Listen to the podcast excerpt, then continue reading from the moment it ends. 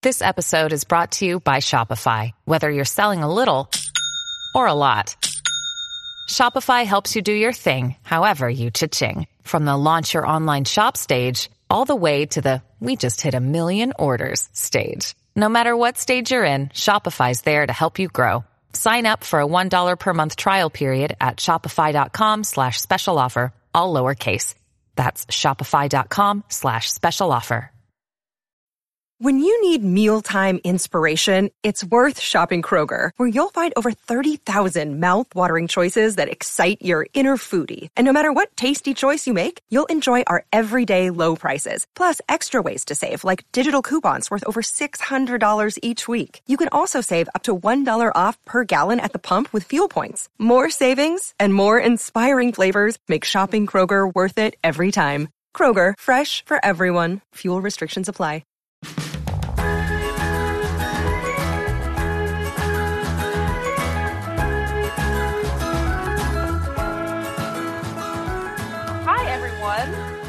Hi, friends. Welcome back to Spiced Chaos. Yes, or welcome. If this is your first time, you're in for a treat. You're in for a treat. Yes, if this is your first episode, um, Hey, how are you? hi. I don't guess you have to have listened to other episodes to be able to enjoy this one. Just to jump in with both feet. You're Yeah, welcome just here. Jump right in. So, um, to get this out of the way, um, your co-host over there is Caitlin from Creating in Chaos. Yes, and your co-host over there is Leanne from Spice Plans. That's us. We are your hosts of the show, and um, we never go away. Um, No, we will not. Yep. No, we are like cockroaches. We will still be here at the end of time trying to make this show from our apocalyptic bunker. That's right. We were talking about that recently, like for a smooth transition for planners and wine corner, since we talk about them on every episode. We were talking about that, and we were talking about how um the the common theme with a lot of planner podcasts is that they just kind of fizzle out every after a while. That is not that's not going to happen here. yeah, and it makes us very sad because like we get Mhm. super invested in some of these shows and then yeah. the people just, you know, it just either they don't get along or they can't have the they don't have the time or the you know, because it is Right. a time commitment. It is. It's true. Yeah, like the planner bitches, excuse my language, but it's the name of the show.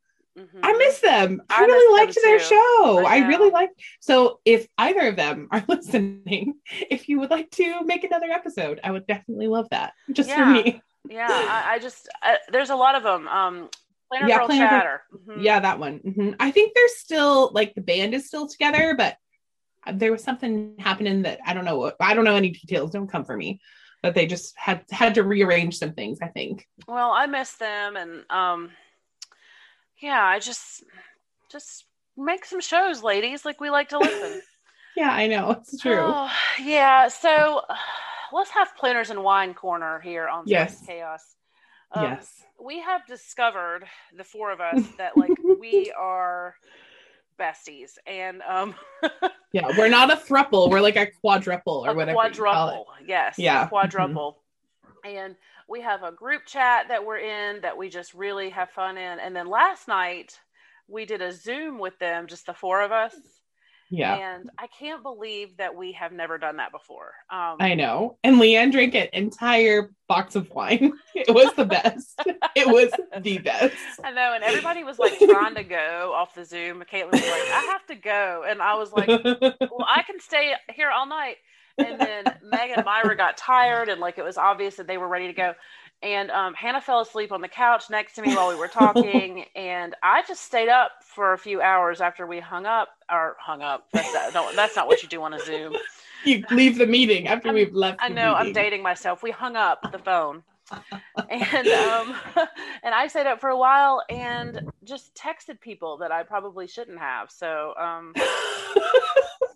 We've already decided that at Go Wild, like I used to have this box in my classroom where students would like drop their phones before they came. I'm gonna have a box like that for Leanne's phone after she has four drinks because she cannot she cannot be responsible for that when she's had four drinks or Yeah. more. I was telling Caitlin to just blow off her kids and let's make an episode at two o'clock in the morning. And she was like, Oh. dude, I just spent three hours with you in a Zoom. I've already blown them off. I know. I was like, these children are hungry. They need dinner. I've got to do something. I know. And I'm over here, it's like, you know, midnight or something. And I, I it's like I forget. I forget that you're three hours ahead of me. Some well, I forget that when I've had drinks. Let's just put it Yeah. that way. Think you forget all the things when you've had drinks. Yes. But it was so fun last night and Megan Oh my Myra gosh. so awesome.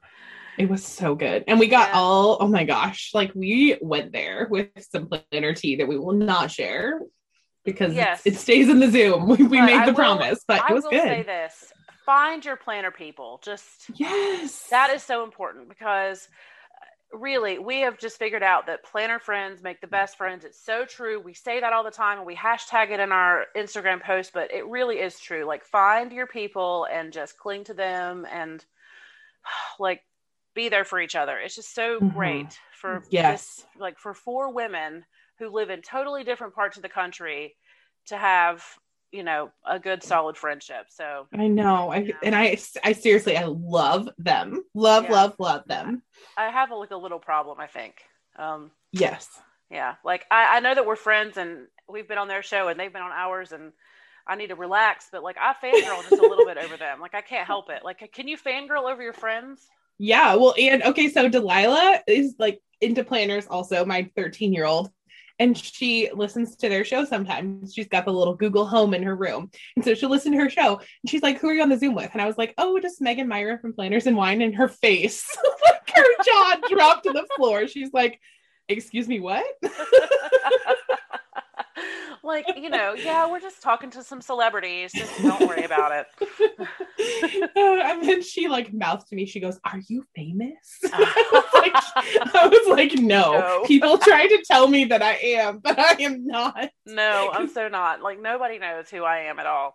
Um, Planner famous does not exist. but it's so nice that Meg and Myra know who we are and that we can just love on them and, and have all the fun. So yes, we're planning adjoining rooms at Go yes. Wild. oh, we're just gonna run that place. We can't wait. It's gonna be lit. It is. So I have a let's okay, let's end planners and wine corner for this episode. Just okay, bye. you know, to be continued in our next episode, I'm sure. Um, so I have a, a like a bone to pick with spring. Oh, Yeah, I know everybody in my side of the world is like dying of allergies and pollen, and everybody's just like, oh, it's just a mess. Here's Mhm. what's bugging me I cannot sleep late in the morning because the birds outside the window are so loud. And I know that people are like, oh, the sounds of singing birds, it's so beautiful, it's so peaceful. Well, it's not beautiful and peaceful at, you know, 5:40 a.m. well, and spring birds, like spring birds, are like screaming. It's not like like a nice little tweet. It's like. "Eh, eh, eh." Yes, it's like they're in it's like they're in pain or like something is happening to them. just- yes. And we have birds inside. Like our ducks are still living inside. We're working so hard to get their outdoor cage done. Or cage, no, it's like an enclosure. Don't come for me. My ducks will have a beautiful place to live. Uh, but we're trying so hard to get them outside. But oh my gosh, they are the same way. Spring birds. They are now figuring out that they can jump out. And so we'll hear them quacking and trying to ignore it and go back to bed. And then they'll jump out. We'll hear their little feet walking on the floor. And then one of us is like, oh, we have to go let them out now. Oh my gosh. And see, the reason why that this even came up for me is because Caitlin was like, I don't know who's going to watch the ducks this morning. And I, can, and I was like, well, you know what? I have about 600 birds outside that could watch them because, oh, it's Uh, well, it's killing somebody me. has- Somebody has to be out there with them because, you know, ducks will get eaten and we have hawks in this area. So oh, that would be so, that would be sad. Yeah. I would be traumatized. Like if I let them out and then a hawk grabbed one of them, I would literally be traumatized. I would need therapy for years. Yeah. So if you guys build that enclosure once it's finished, will they be able to be outside by themselves? Yes, because it has a top on it. Like we built a top part on it. I'll have to show you. I'll show you guys pictures when it's all done. Yes. Okay, good. Because I'm really interested to see how this is because I feel like that they need a lot of space. hmm Well, they there's only two of them at this time, so they don't need that much space, but it is a good amount of space. It's like a it's like a dog run if you've ever seen one of those. It'll, that's what it will Oh, end up looking like. Oh, that's perfect. Okay, well that's good. And you Mhm. know, I don't mean to like really get up in these birds business out here, but it's just Loud. it just really feels unnecessary and almost intentional. Um, Unnecessary. I, like I don't. I, it's almost. I really think that I'm the only house on the street that they visit. Maybe they have a nest like right outside your window or something. Is It's there a tree be. nearby? It has to be. Yes, there's a tree right outside my window, but it's just. That's what it is. I, I do think that that I have been dealing with this every spring for years, and just every spring I forget, and then I start waking up, and I try to go back to bed because it's still dark outside, and I'm like, "What are y'all doing out here? Like, just it's, calm down. Mhm. Too much, just doing too much." They really are. Oh man. Well, Yeah. good luck with your birds. I hope that you get some sleep soon. I need to add something though really quick before we move on to our next thing. And Okay. This is this is I'm going wild again. I'm straying Yeah, from the notes. She's going rogue. so my littlest kid joined the big kid club yesterday. He lost his first tooth. oh, I know. He's so cute. Oh. That's so fun. And it's always the same one. Like kids always That lose bottom that one? same tooth, that same bottom Yes. tooth. That's always the first one to go. I know. Well, and he had to have like three teeth pulled when he was little due to like bottle rot, you know? And so now I'm like, oh, yay, those teeth are going to grow back in. So excited to see you with a mouthful of teeth finally. Yeah, and it's funny because kids all look the same for like the certain years of their life. When those big Yeah. front top teeth come in, Oh, it's And so cute. their little mouths are too small for the size of their grown-up teeth. And Yes. you know, you have kids for years in school pictures where they're smiling and it's like, oh, it's just teeth. Um. I know, but it's just such a cute look. And I showed my kids a picture of me, I think when I was 11 or something the other day. We were watching, Mhm. um, I don't, I'm not going to try to bring us down, but um, I have been educating my children on 9 11. Oh, dang. Okay. Yes, like we've been talking about what happened on 9 11. We watched that movie with Joseph Gordon Levitt called The Walk about that French guy, Philippe Petit, that walked Uh-huh. the tightrope between the Twin Towers. And um, we talked about those buildings and uh, we talked about what happened on 9 11 and why, and just kind of, you know, the, the four different airplanes that crashed that day and you know, all that kind of stuff. So we've just, and we were Mhm. watching some footage on YouTube of, of what happened. So the picture that I showed them from when I was little was of me and my mom in front of the twin towers. Like you can see the twin Mhm. towers behind us. Mhm. So when I showed them that picture, I was like, "Look, you guys, my teeth look just like yours do right now," and they actually do. Like you can tell Oh, that you know, like our our teeth, both of my children's front teeth are growing in exactly the same way that mine did. Oh, isn't that cute? So, you know, if you put the three of us side by side in pictures, like our mouths are identical. It's crazy. It is so weird. Oh, I love Yeah. that though. I know kids and their mouths when they're that age, it's just, but shortly after that picture was taken, I got braces.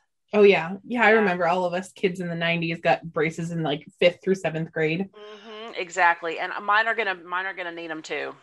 It's Oh yeah, both of my kids, thankfully. So Brian has perfect teeth.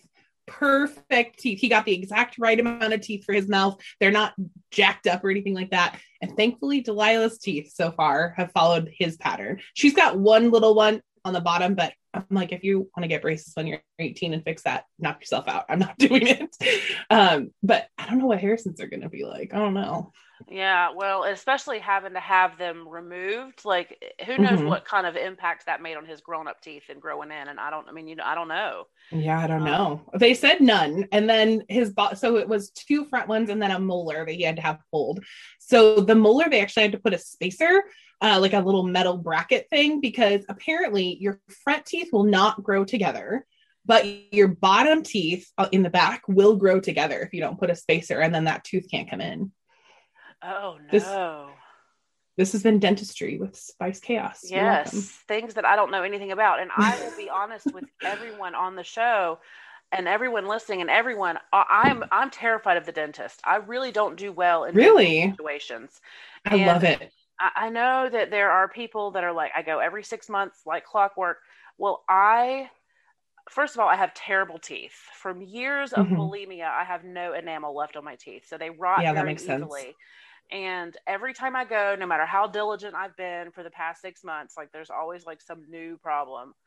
And Yeah. I mean, I've had a root canal, which I know just having had one, some people my age have had more than one, Mhm. but having had a root canal, like that was torture for me. I was sitting there the whole time that he was doing that, like I wanted to slap him with my hand oh, Like, please stop. Like, I am panicking and can't do this. So Yeah. I've decided that from now on, I'm going to do the sedation dentistry. oh yeah, there you go. I was gonna say you should just get veneers and like scrap the whole thing. Well, I would really love to get veneers. I would, um, just Mhm. because my teeth are so damaged.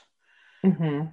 Um, and the dentist that I go to at this point, he's known me long enough that he knows my history and he knows all about, you know, he doesn't shame me for the teeth, the teeth problems because he knows that I'm trying here at home to prevent any more decay Right. or damage. But, you know, he mm-hmm. is familiar with my situation. So he has said in the past, if you need to take a Xanax before you come in here, or if we need to gas you or something, we can arrange that. But I still have been too afraid to go back. It's just, oh, I just hate going. Yeah. And then there's me who I'm like going to the dentist is like going to get a massage. I freaking love it when they like polish my teeth. And I even love it when they get in there with the little scraper thing. Oh, it feels so good when you're done. I love the dentist. Well, and see, you know, I know that they get in there with that scraper to get the tartar off. Yeah. And I work so hard to use tartar control toothpaste and try to prevent the tartar and all this stuff. But there's just certain places in every, like everyone has a spot in their mouth that they don't hit hard enough or they miss Yeah. it or something. And then they're in there with that chisel for like 20 minutes trying to get I love it so much. I love oh. it. Oh, well, anyway, dentistry with Spice Chaos. Yep, we know very little technical dentist stuff. Yes. But congratulations to little Harrison boy. Yes, I know. the tooth the tooth fairy came and he has his gold coins and a little receipt for his tooth and yeah that he's is gonna- just, he's just so cute. You just can't. he's precious I know. When I look at him, I just want to squeeze him. yeah and then he'll climb you like a spider monkey that's what will happen next i'm not kidding he really will oh, well, I'll let him. That's fine. all right Yeah. So last night I tried to persuade Caitlin to record this episode at like two o'clock, and I was ex- I, okay. I don't want to get everybody. uh, Listen, the people that, that listen to this show probably think that I'm that I have some kind of problem with alcohol. They probably she do. needs to go to a meeting No. no not really she doesn't really no, I don't. But I I know people that really do have a problem with alcohol and have yeah really gotten good help, you know, from going to meetings. Totally, yeah. So I, I just I just want for everybody to know that it's probably sounds on the show like it happens a lot, but do, No. do I get drunk too often to you, Caitlin? Uh not anymore. I would say when you were like before you got divorced when you guys were still living together i think you may have been using it to cope but i don't really think so anymore. It's maybe maybe once a month do you finish a box of wine. Yes, yes. It's it's really not as it's not as frequent as I make it sound on here. yeah. But uh, there was one episode that we made with Kimmy, like in the middle of the night, yes. And yeah, I think I drank through that whole episode, and it was fun. it was fun. It we was. Have, we really do need to come up with some kind of way to have an after dark show. yeah because there are things i think that we want to talk about that we we don't want you guys like driving around in your minivans with your kids having to listen to that if you don't want to but if you're in an uber and you're listening to our show on a night out i mean that would be the, the better place Yeah, that would yeah, because we we really did decide when we you know created this show that we wanted for Mhm. people to be able to listen to us in the car with their kids and not have to yeah do earmuffs or whatever.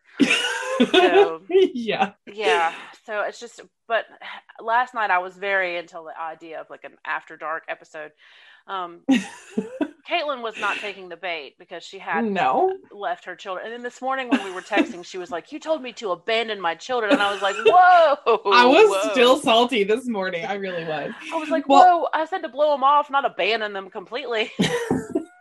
I can't. I can't. Three hours was a lot though. Usually i don't even get that long in a zoom so you're welcome. I know. I was really surprised that you got that long so yeah i knew that i was pushing it but i thought You you, were. know we're I'm having fun let's have fun I know. If I was if I was single in college, I would have been totally down. Let's you know. pull an all nighter and get it done. I totally would have in college, but no, yeah. alas. Well, I alas, my responsibilities called. No, I needed to go to sleep. I did. Before you text anybody else. I know. I needed to go. To, I really needed to go to bed. and I have new hair, y'all. Yes, she does. It's so cute. We basically have the same haircut and color. yeah, I had a whole whole bunch of blonde put in mine on Friday, and okay, we're about to have hairstyle corner right now. Uh oh. Because um, I had an appointment scheduled with my stylist that I usually go to, or before the pandemic that I was always going to, mm-hmm. and I got childcare for my kids with my dad. He had plans for them that morning, and they were going to do their school over there at his house, and all of this. We had their backpacks all packed up and ready to go, which takes a while because they have a lot of stuff in there because they do virtual academy, so they have a lot mm-hmm. of stuff mm-hmm. in their backpacks. Yeah. And I was walking out the door with my kids and all their stuff when my stylist texted me and said, "Hey, I have a migraine. I'm going to have to reschedule you." Like she wouldn't have known that like a couple hours before that. Well, I just felt like I almost started crying, Caitlin. I know. And she had been, she has been like on the hunt and like thinking about getting her hair done since I did like what a month ago or a couple yes. weeks ago at least. Yes. It's, it's just, you know how you have those moments and you guys will relate to this because, you know, you look at your hair in the mirror and you're like, this is fine. This is fine. This is fine. And then one day you look and you're like, this is not fine anymore. this is not fine. And you were like looking at old pictures of yourself and you're like, I look sad. I do. I just, it's like I'd neglected myself for so long and it wasn't purposeful. It was just yeah. COVID and not being, you know, now that I'm vaccinated, I was just like, I need to go have my hair done. This is, this is bad. And mm-hmm. I just didn't want to look at it anymore. I was tired of it. Yeah. So, Makes sense. I get it. Yeah. So I texted my mom to get her girl's number. And uh-huh. she was like, Well, my girl doesn't work on Fridays, but call oh, the salon man. where she works and see if anybody can see you. Mm-hmm. So I called the salon and there was somebody there that could do a cut and color at 2 p.m. Mm-hmm. And I love her. OMG. I had such a fun time with her. She was so easy to talk to. She did such a great job. She knows that I'm going to come back in eight weeks and make it a little bit blonder because I had a box dye on my hair. So mm-hmm. it, yeah. didn't, it didn't get quite as blonde as I would like it to be. Mm-hmm. But it's, we're going to, I'm going to wait eight weeks and let the hair kind of settle and then go back and we're going to do it again. That's so funny. That's my exact plan, except the opposite, where I'm going to go more like an ash brown. So we want it to be more a little darker, and yours are going to, so we won't have the same color forever. We'll be a no. little different. Well, I just right now, and I don't really mind having a warm blonde. Yeah, it's kind of fun right now. Yeah, my hair pulls warm anyway. Mm-hmm. Most people's hair pulls more towards yeah. the warm side. That that side, that ash tone is hard to achieve. Um, yeah, it's like freaking lots of toner and lots of lots of bleach. yeah. So I knew that it wasn't going to be. I was not going to get platinum in the right. first, you know, the first appointment. Mm-hmm. But she did a great job, and I was so pleased with it. And she was fun and fun to talk to. She's like kind of super southern lady, and I just, oh, I just really had a great time with her. And I feel bad that the other girl who I had been to for so long, because I try to stay loyal to my stylist.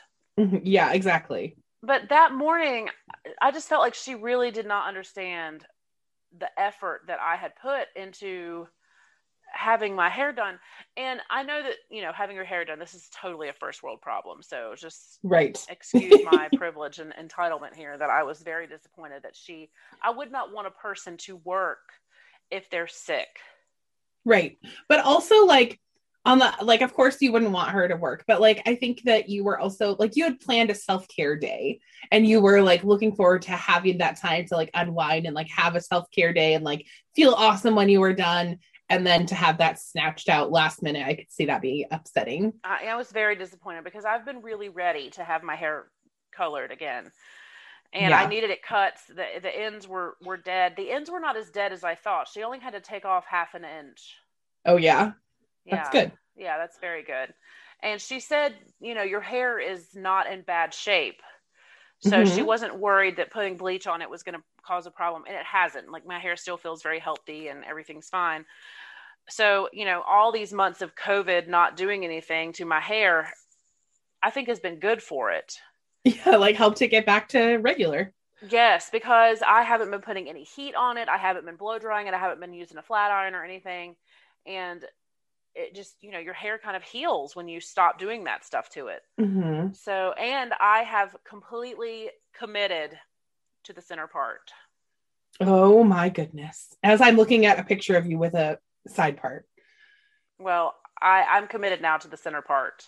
Oh snap. Well, here she goes. hmm And my my Jamie, I sent him a picture of my new hair, and he made it his wallpaper on his phone. It was adorable. Oh my gosh. He is he is adorable with you, Leanne. He is like just a little smitten kitten over there. Like you you have worked some magic on that man and you're I- going to need to maybe get in some people's DMs and tell them how you did that. I don't know. I really don't. I don't know how I did it. you need to teach a course. And th- teach a teach a virtual course. oh well, that's all it takes to be a real teacher. That's right. I mean, like that's the same. You get like more money out of the deal. So that's all it takes. Apparently, according to some in the planner community, all it takes to be a real teacher is to teach an, a virtual course on goal setting. And you also get to maintain your lifestyle. Yes. So we're casting shade. So we need to talk like a, we need to we need to speak clearly here. hmm Um, someone that we had on our show months and months and months ago said something very insensitive And on problematic. Instagram about teachers. hmm And most of you have heard about this. It was Lakin. You guys have heard about it. It's just we're not we're not here to drag her for what she did. No. because the internet's doing that for us. Um, yeah, it's it's getting Yeah. bad out there, but it is disheartening to me for somebody that I kind of liked. You know, Yeah, especially like when everything was going down last summer with like Black Lives Matter, the pandemic was at like a height. Like I feel like her stories were very uplifting. Like I would go to them and you know, I felt like she was very real and raw and very connected and in tune. But right now, not so much. Yeah, it felt really tone deaf from someone Mm-hmm. who I guess I was not expecting that from. No, yeah. And I don't, I can't quote exactly what it was that she said, but she kind of gave this story about how when she was growing up, she wanted to be a teacher. But then her mom informed her that teachers don't make a lot of money and she wanted a certain lifestyle. So she went a different direction. And that idea of a certain lifestyle just kind of rubbed me the wrong Right. way. It felt very entitled and very privileged. And let me just say um i i grew up very middle class very privileged very i never had to worry about food and i never had to worry about like where i was going to live. I never had any of those things. Like my family was always there for me always provided and they worked hard. Um and so i had a certain lifestyle that i grew up in. Um but I still really felt called to be an educator. And I I feel like it's more than a career. Like those of us who are in education, especially people who have stuck in there during the pandemic and who have been able to still find support from your administrators and your fellow teachers and that kind of thing. I feel like education is more of a vocation than a job and nobody gets into it to maintain a certain lifestyle and nobody gets into it for the money we're we're here for the kids like that's bottom line you know? Yeah. and it's even and i don't want to take away the i love the kids part of teaching but a lot of us chose a specialty that we teach that we're passionate about. That's true. Yeah And- absolutely. it is fun every day to get to go into a classroom and share what you're passionate about with other people. Mhm. and i i know so when i got my job as a teacher i had been off on a vacation during the summer and i was with one of my cousins and she was super tan and i was like why are you so tan And she said, Well, I'm a mm-hmm. teacher, so I'm off in the summer. So I, you know, get to go by the pool and all this. And I was working at a corporate office at the time. And that was what actually made me look into teaching. Extra time off, which does not actually exist. So then I realized when I got to my first summer off Mhm. that it was not the, you know, resort style vacation that everyone said it was going to be. no. And um, I worked that summer. I didn't work in Mhm. summer school, but I was a fresh new teacher and I needed to get myself together. And I spent the summer doing PDs and getting Yep. certified to teach AP and all this kind of stuff. So the summers were never quite as luxurious as I thought they were going to be. yeah, exactly. I think we probably all told, like we probably get three weeks off, right? Like in quotes, like you you're not doing anything work related, nothing like that. You're with your family, you're doing your things because every summer and I I commit to extra things at my school, so I am happy happy to take this on. But we are doing like extra PDs. We're going to like avid summer training. We're doing um like I volunteer sometimes to teach summer school, or we do like virtual info sessions that I volunteer for in the summer about our program. So, like, I feel like you, and you're always like a representative of your school. So, even if you have summers off, like, it's not like you're going to be out here wiling out because everybody still knows that you're a teacher, you know, you still represent your job. Um, and for her to say that she did not become a teacher because she wants to maintain a certain lifestyle is a very problematic because a lot of districts out here are not paying teachers what they deserve and are not worried about ever paying them what they deserve. I am very fortunate that even though, you know, like teachers make less than most professionals in their, you know, degree category, my job does, like gives us a raise every year and they really work to make it as fair as possible and they work the budget and all of that stuff. So I'm very fortunate, but saying things like you didn't want to be a teacher to maintain a certain lifestyle also like it i don't know like it it it goes against all of the teachers who are fighting to be, get a fair wage and to be paid what a master's level professional deserves Yeah, and I'm thinking about it, and I don't I don't want to say that there's anything wrong with someone saying I want a job where I'm going to make money. Mhm. There's nothing wrong with that. There really isn't. There's there's nothing wrong with deciding I want to make a lot of money. That's okay. But it just felt belittling in some way. Mhm. Well, and especially during the pandemic, like a lot of teachers like have just put in so much work during the pandemic and have gone back and forth from in person to virtual to whatever. And so many teachers have gotten sick and died during the pandemic because they've been in schools. And it just feels, it just felt, it felt honestly like a little bit of a slap in the face. Yeah, and then at the bottom of her post she said, "So I'm getting to use my skill set." Mhm. Not a trained teacher, BT like, dubs. That's not you don't you you're not you don't have a, yeah you don't have a skill set because you want to be a teacher we undergo a lot of training right wanting to be a teacher does not mean that you automatically have the skills to be one right yeah and there's I some mean- finesse to it i i went to school i ended up in school for eight years to Mhm. do what i do. Yeah. And it, that was a long time to not make the seriously teaching is one of the only professions like what are we supposed to say? Like no like we are we do have these degrees that are prestigious Mhm. and then we don't get paid accordingly yeah. It's- it's but we do it well we do it because we believe in public education because we believe in the kids because we have a passion for what we teach and because we feel a fire to be there every day.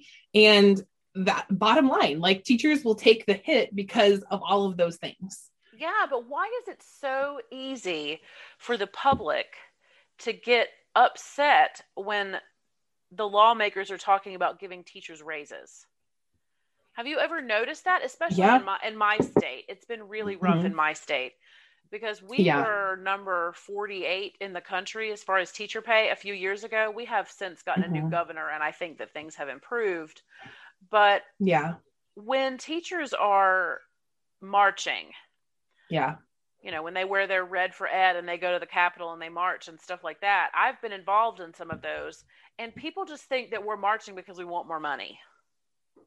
You know, yeah. and, and, it's that, it's not really about that. Here, here's my thought. Like, let's have prisons cut off box tops and have bake sales and have car washes, and then let's fully fund education. Like, maybe Yeah. let's do that instead. yeah, I agree. I, it's just, it's sad. well if you me. yeah It- if you yeah, look at the map if you look at the money that goes into the prison system versus the money that goes into the education system i think by flip-flopping those budgets you could solve a lot of the problems that, that are going on Well, if we would make education more equitable across the entire Mhm. country, then the crime Yeah. rates would go down. yep I, I really do believe that, that if we will make sure that every child has the opportunity and the access to a quality education, because as long as tax brackets or whatever are determining where people go to school and what kind of resources the schools get, there's always going to be schools that get the shaft.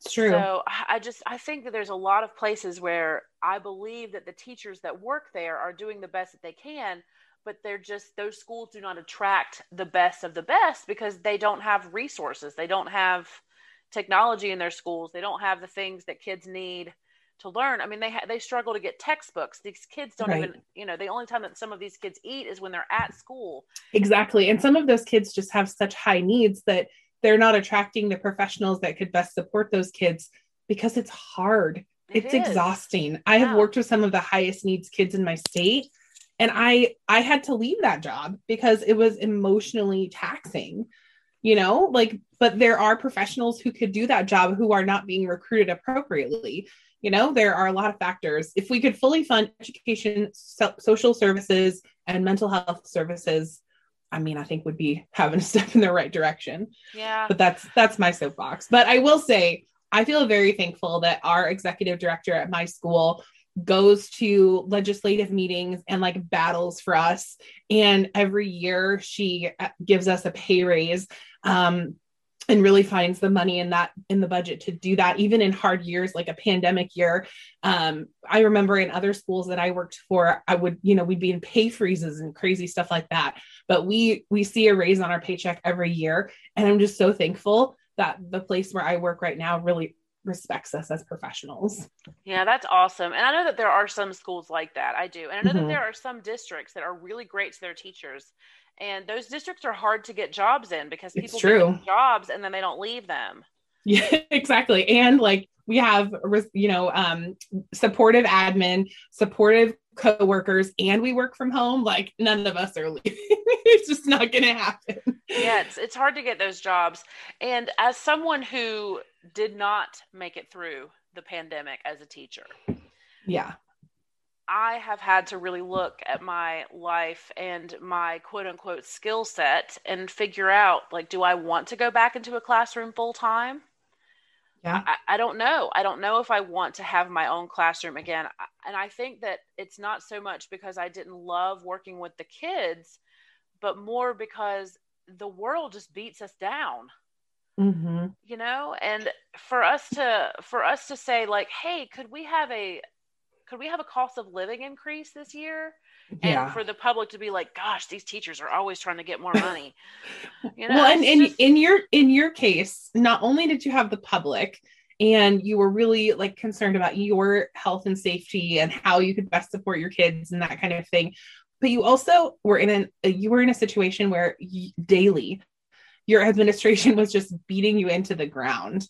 And that, I mean, at some point you have to respect your and you know take care of your own mental health.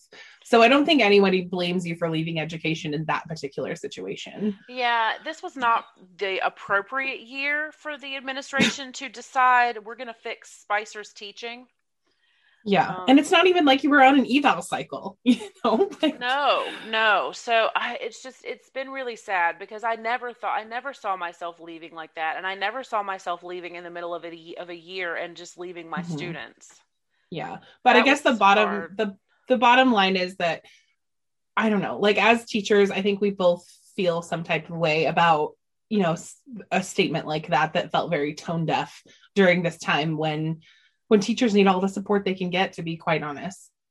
Yeah, and I love how we were heroes from March to May of 2020. And then as soon as school starts back in August and we were worried about our own health, now we're lazy. It's yeah. just- well, and really I don't know. amazing how so- fast the narrative changed. and just some of the responses that I've seen. I mean, I haven't commented and haven't gotten a response back or anything like that, but it seems like a copy paste response. And in that vein as well, it feels like it almost feels like this person is like rolling their eyes about Yeah. people being upset. Like, why? Like, are you really just going to pick up my post kind of thing? And doesn't understand why it's problematic. Yeah. And it's it's sad for us as as the host of this show because we had her on our show and enjoyed her and I have in the past really enjoyed her content. But this just kind of leaves me feeling mm, uh, not not great. it just leaves a bad taste in my mouth. And I mean, also like there's been accusations of like deleting comments. The post is now deleted. And I just feel like those things are bad looks.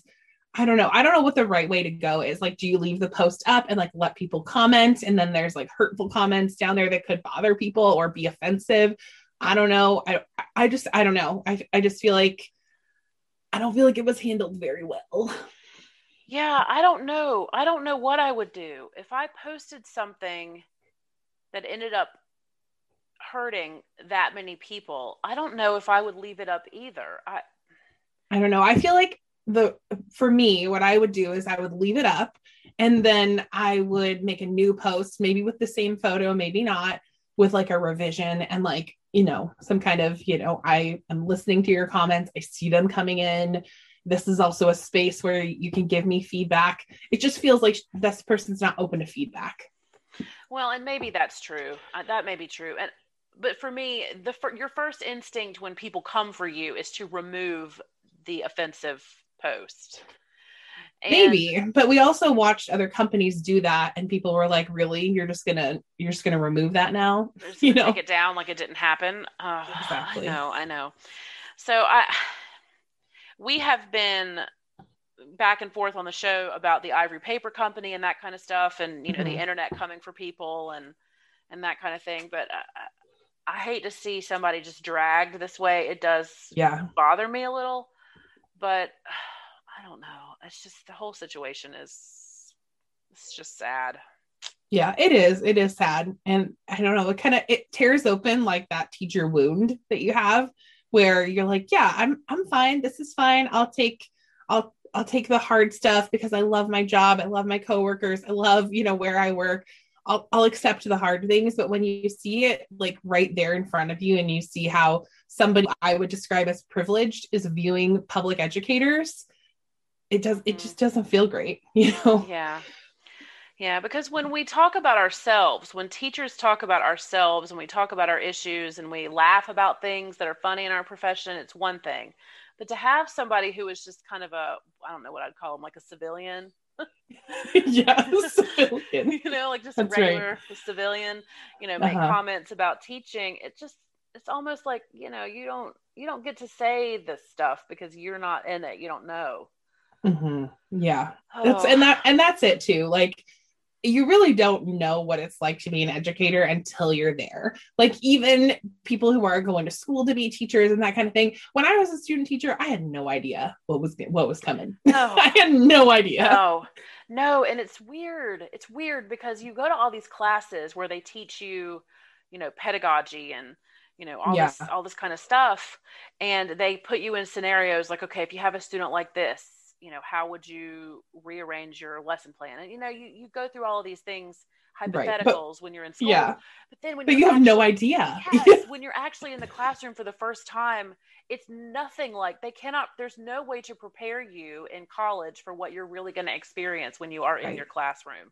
and when you're lesson planning and you know your kids and you are a teacher like i've been an educator for 10 years when you know your kids and you know like how to kind of see ahead for what's going to happen and how you can like change on the fly that in itself is a skill like i didn't know how to do that when i was a student teacher i didn't know how to have like three other lesson plans rolling around in my head and be like okay this isn't working so we're going to switch to this or today i need to be funny or today i need to be sensitive or you know whatever is happening. Like you have to be able to it's almost like a performance. When I go into my classroom, I almost feel like I'm performing, if that Wow, makes I, feel sense. this, I always felt the same that I was okay. Now we've got to be on, Yeah. and I, as far as Which having, I and I like it. I it's not that's not a negative. That's No, it's just great. what it is. it's great.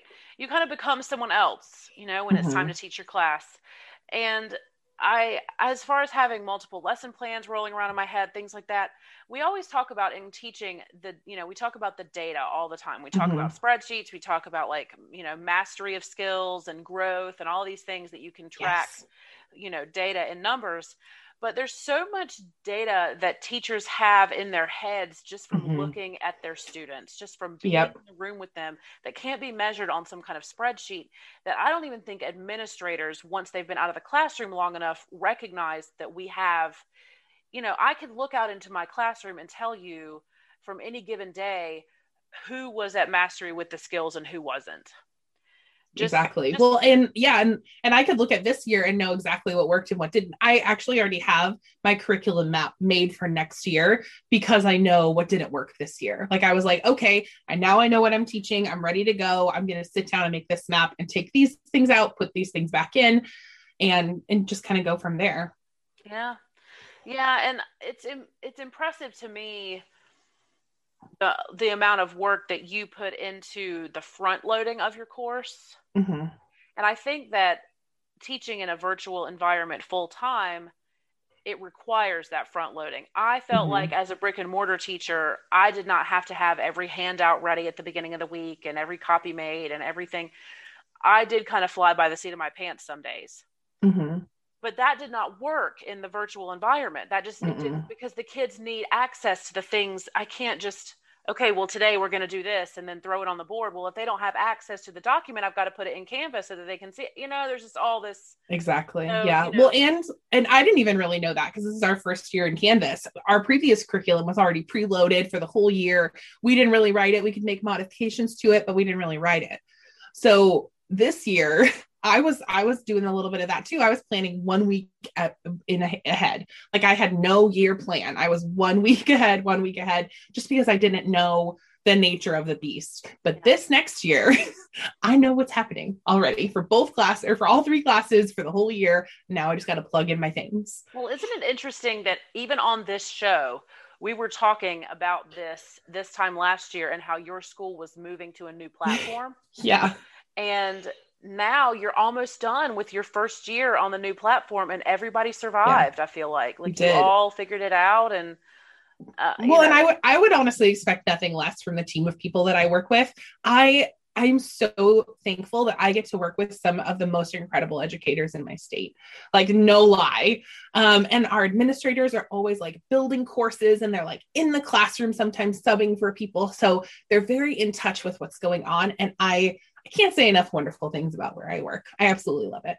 well i miss where i used to work and i know that it has been lovely like today we're recording this on a sunday and i know when i go to bed tonight that i don't have to get up tomorrow and go into a job and that is something that i am so thankful for yeah, the that's what you people- need.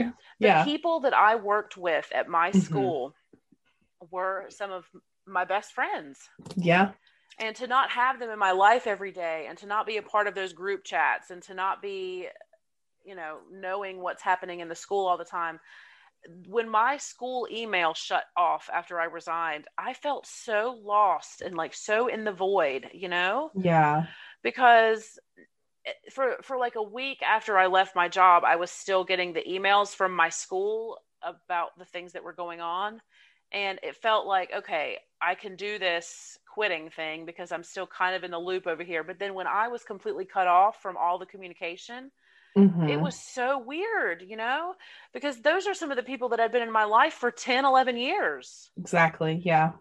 and you know you talk about with people that yeah we'll still get together and yeah we'll see we'll still see each other but we haven't we haven't seen each other so it's just oh it's just so sad it's just been such a weird year it's just so odd and Mhm. and everything and speaking of weird Yep.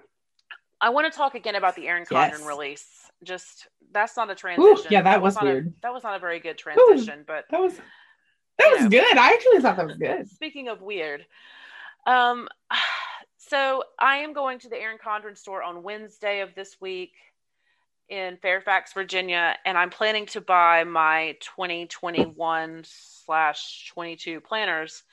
And I had this mm-hmm. idea that I was going to get two of the classic size, like seven by nine coil planners, and the A5 rings, and one of the little A5 coiled planners.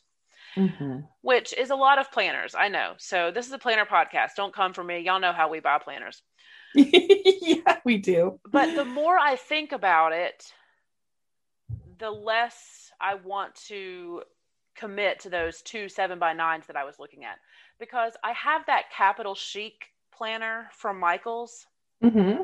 and I love it. I love the dividers. I love the layout. I love how neutral it is on the pages. I love the cover. I like that I can change the cover and put my Erin Condren covers on it.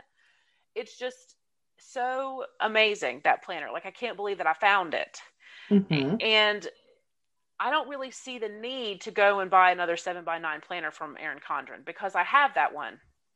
Right. I might want to take it off of the coil that it's on and put it on a higher quality Erin Condren coil. Oh, okay. All right. Yeah. And to do that, I just need to buy, you know, one of their monthlies, or I could buy like an old outdated planner from Amazon. You know how you can sometimes find them on there. Yeah. And use the coil from one of those and I might want to Frankenplan it together with some of the other recollections layouts because I've picked up a couple other of their layouts too, and I'm I'm really thinking about using some of that stuff this year. But I'm really interested in the A5 coiled size because I really like that size. But then there's a B6 from Lights Planner Action that I'm really interested in too. So I just I'm really you guys I'm really struggling. I don't know what to do. I don't know what to pick because I have my A5 rings that I got from Hobby Lobby that I'm really enjoying too. And I have I have a happy planner that I really like and I just oh I just it's like how many planners can I have for somebody who doesn't have a job or have anything to do? It's just I don't know. I don't know what to do. So I need Caitlin to tell me what to do.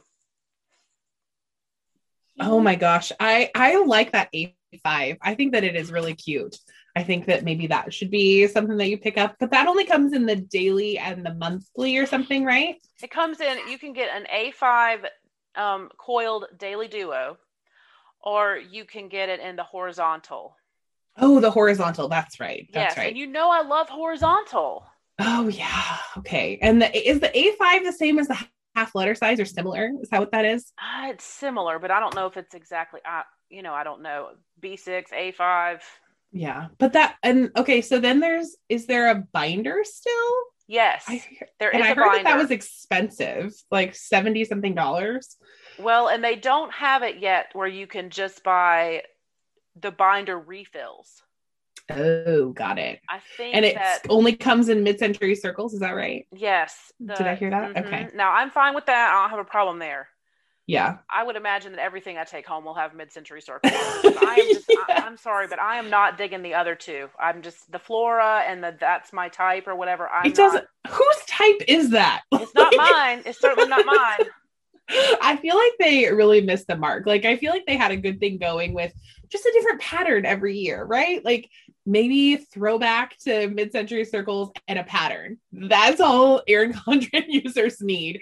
They need some sort of other geometric rainbow pattern. Yeah. And I really don't like that there's no neutral option for the mid-century oh, circles. Oh, yeah. I would like to have seen a mid-century circles neutral and a mid-century circles colorful because the only one that comes in neutral and colorful is the that's my type and i don't know what that is so i have not had time to watch all the youtube videos but i'm going to try to get my hands on a youtube video that has a, horizontal a5 coiled because i'd okay. like to see the inside of that. Did chloe put up i know i always try to support chloe. Did she put up anything that that you wanted to see? I don't know maybe. Uh, let me let me go look. I, I okay. need to i just need to take the time to look at look at the influencers and figure out yeah who got what. Yes who got what. And there was one year during launch where somebody put in there it might have actually been lakin now that i'm thinking of it um, where somebody put in their instagram like the links to all the different kinds of planners that were coming out and which influencers had them. Oh yeah. Okay. Or it could uh-huh. have been nina. I can't remember now who it was because back when back when Layers released last Mhm. year, that was prior to the Black Lives Matter stuff and the graduation stuff that happened to you know with Erin Condren. So that was Yeah. the influencers last year were all still involved and you know uh, Right. so i i don't i don't know what's going to happen i know i'm going to pick up some of the accessories and some of the sticker books and i'll probably get some more pins and that kind of thing and i don't Yeah. love the new pins they have a new kind of pin With the like thing that goes inside, is that right? That you No. like take them all. oh they have those too and i did not Yeah. get those i just a dual tip marker is all i need Oh, hmm and I just I have so many packs of dual tip markers in my house, like boxes of them. I just I, I don't need any more. But every time I go to an Erin Condren store or every time I place an order on the website, I buy like three more black pens of course you do. because they're my favorite. So Yeah. I, I just I stock up on them, and every time I turn around in my house, there's a black Erin Condren dual tip marker somewhere. Like, yes. There's almost always one within my like my line of sight. Of course. find one. So I'm excited to go. I'm excited to see Todd. I have a hotel that has an indoor pool and a hot tub, so I'm bringing my bathing suits and I'm going to take a swim, and I'm excited for that. And I, I don't know. I'm going to probably go into DC the next day. Um, after I'll probably go into DC and do a little, maybe do a little shopping at some of the special stores in DC that we don't have here in North Carolina Look at you. and yeah so i'm i'm planning this trip for myself and i'm excited and it'll be nice to see a friend a planner friend Yeah. whatever oh i end gosh. up bringing home from erin condren i don't know i'm gonna have to sit down with all of the different planners that i have when the new when it's time to like start planners in july and really figure out what what i'm gonna use Exactly. Yeah. Yeah. I feel like I have stacks of planners over here as well. and they just keep putting out more. And I have no idea. I have Yeah. no idea. i know it's it's tough but again this is like a, another first world problem like oh i've got many planners. Yeah. But we all but that's our jam. Like that's why we're that's why we have a podcast. Yes. Because we all have too many planners. Yes, and we don't know what to do with them. And when I make this plea to the listeners, like, what am I supposed to use? People always come back with, well, you could do this or you could do that. And then they tell me of different brands that I don't know about. And I'm like, stop, that's just contributing to the problem. Yes. Like, don't send me pictures of a different planner that I haven't already thought of because that, I keep coming across the B6 Lights Planner Action coiled planner and it's so cute. But then I'm like, if I get it in a B6 size, then none of my covers that I can get from Erin Condren will fit it. Yeah, so that's just- true. Oh, I just don't know what to do. I just it's hard out here in these planner streets. know. I just need to go to bed. okay, Le- Leanne's fading.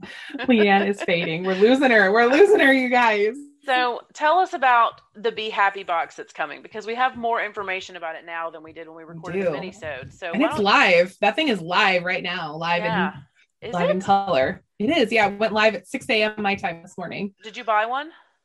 I did. Yeah, of course I did. Of Okay, course I did. All right, we'll talk about it. Tell us what's in it. Okay, so I like some things. I don't like some other things. So some things that I like. The sticker book in there, beautiful. Love that. Here for it. And there's a gorgeous tote bag. And I don't think I could have enough tote bags, so I'm here for it.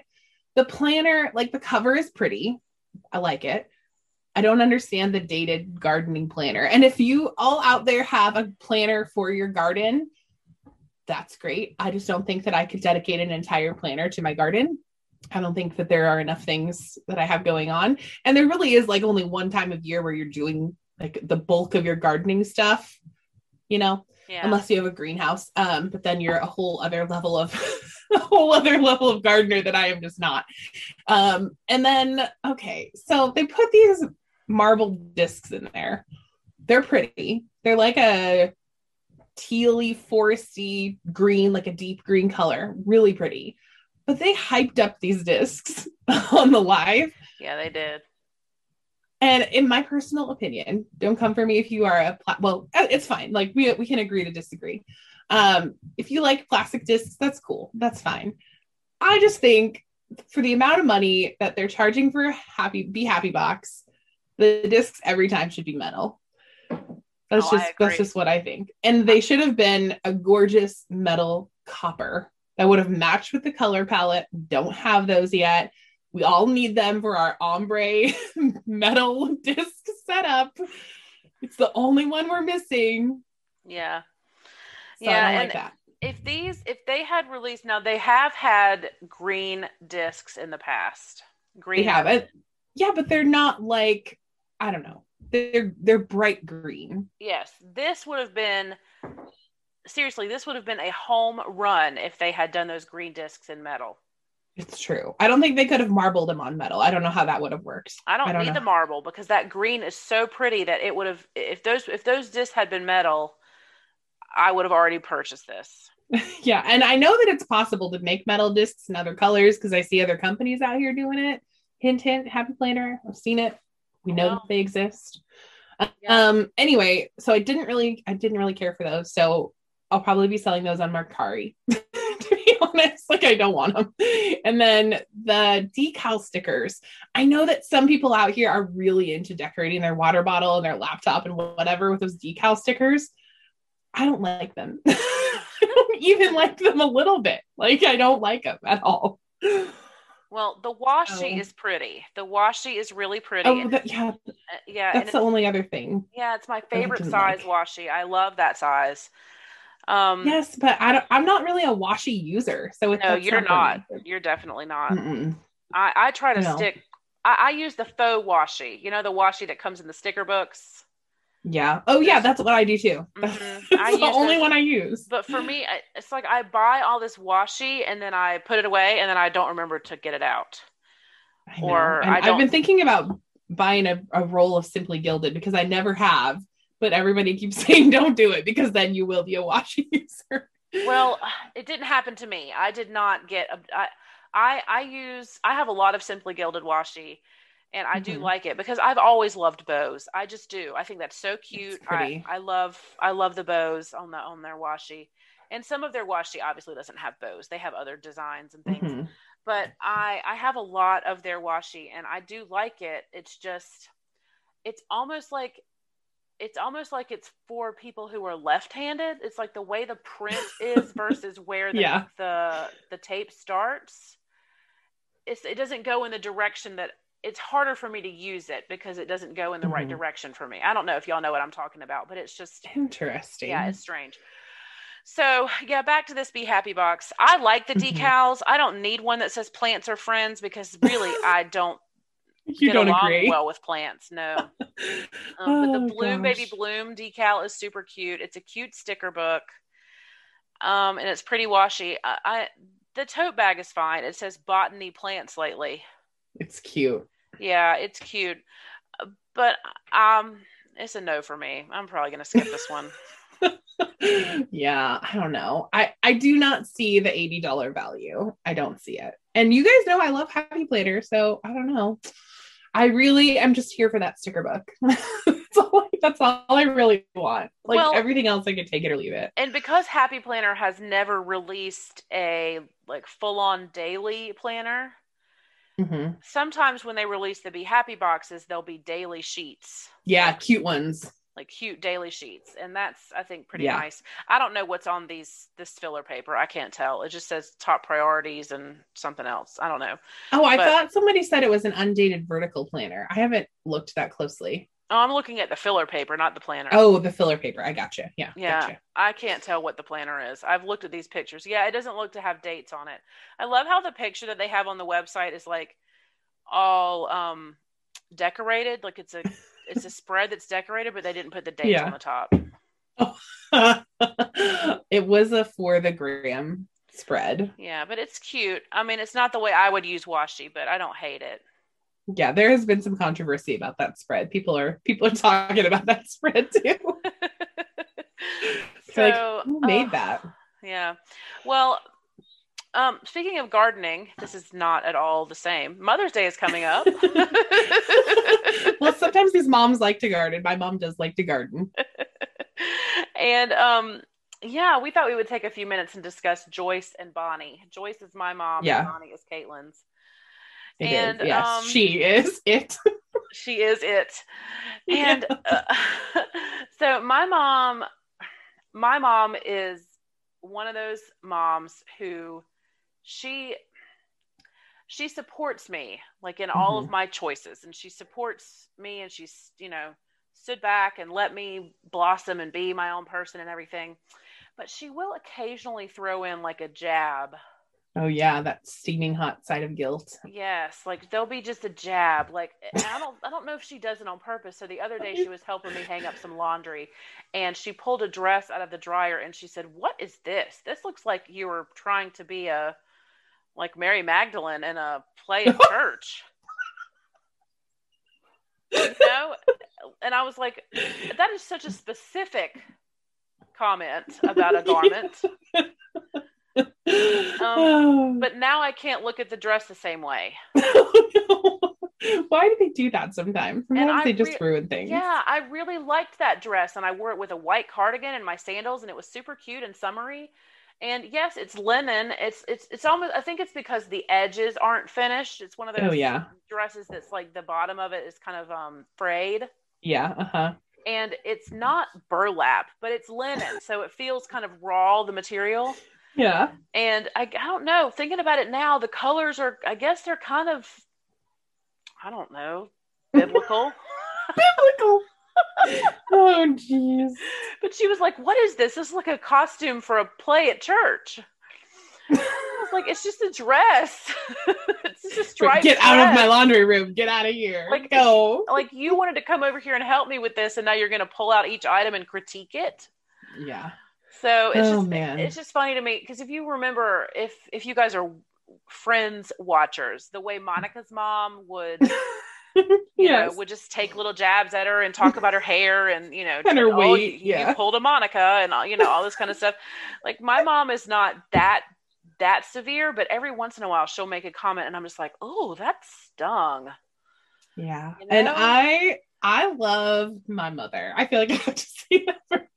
But I will say she is a Sagittarius and I am a Leo.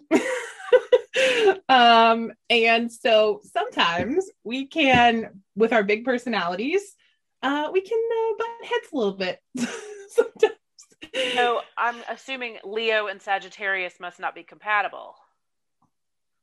Well, I don't know about all that, but I know that they're big, big time, like out there Outgoing personalities. people, yes, right. Both of them. Well, um, Yeah. Like we're both, we're both, I would describe us both as alphas who oh, had to live in the same house together yeah for a that- long time. that can be tough.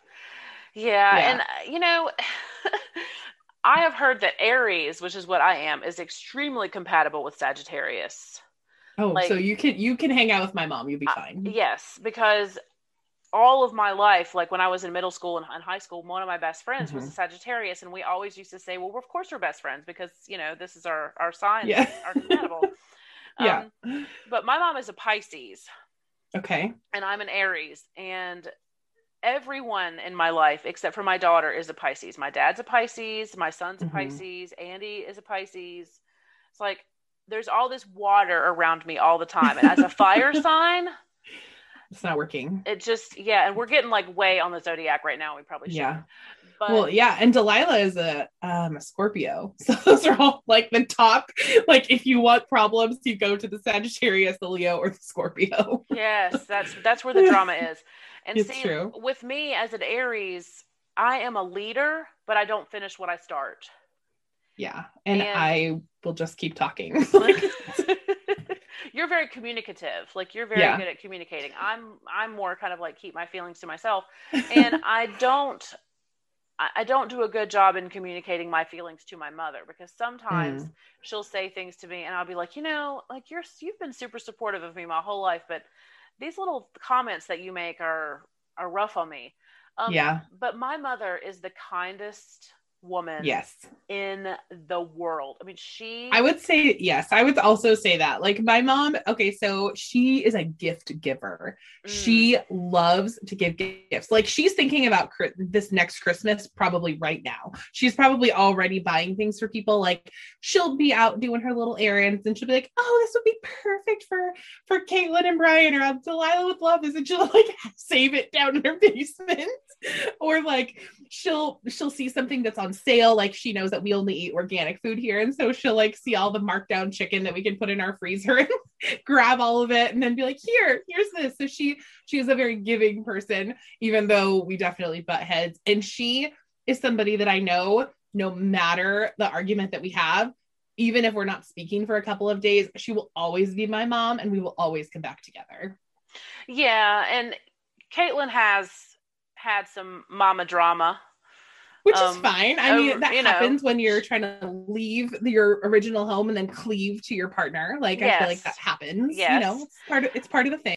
and she has shared with me some of the you know some of the drama but it always does feel like she loves you and she's like wants your best like she she wants the best for you like she's her her way of you know giving you her opinion on things may not be your Mhm. favorite but I, Right. I, I don't know like it doesn't there she doesn't seem malicious i guess No, well, and like I I feel like I came to this realization a couple of years ago, which was hard for me because I feel like when you're a kid or even as a young adult, you know that you you feel like your parents are like invincible. They're like this perfect person, and I had to come to terms with the fact that my mom was a flawed human and that she still is going through like a, some of her own trauma from her Yeah. own life. And some of that got displaced onto me when i was a kid and that's not her fault.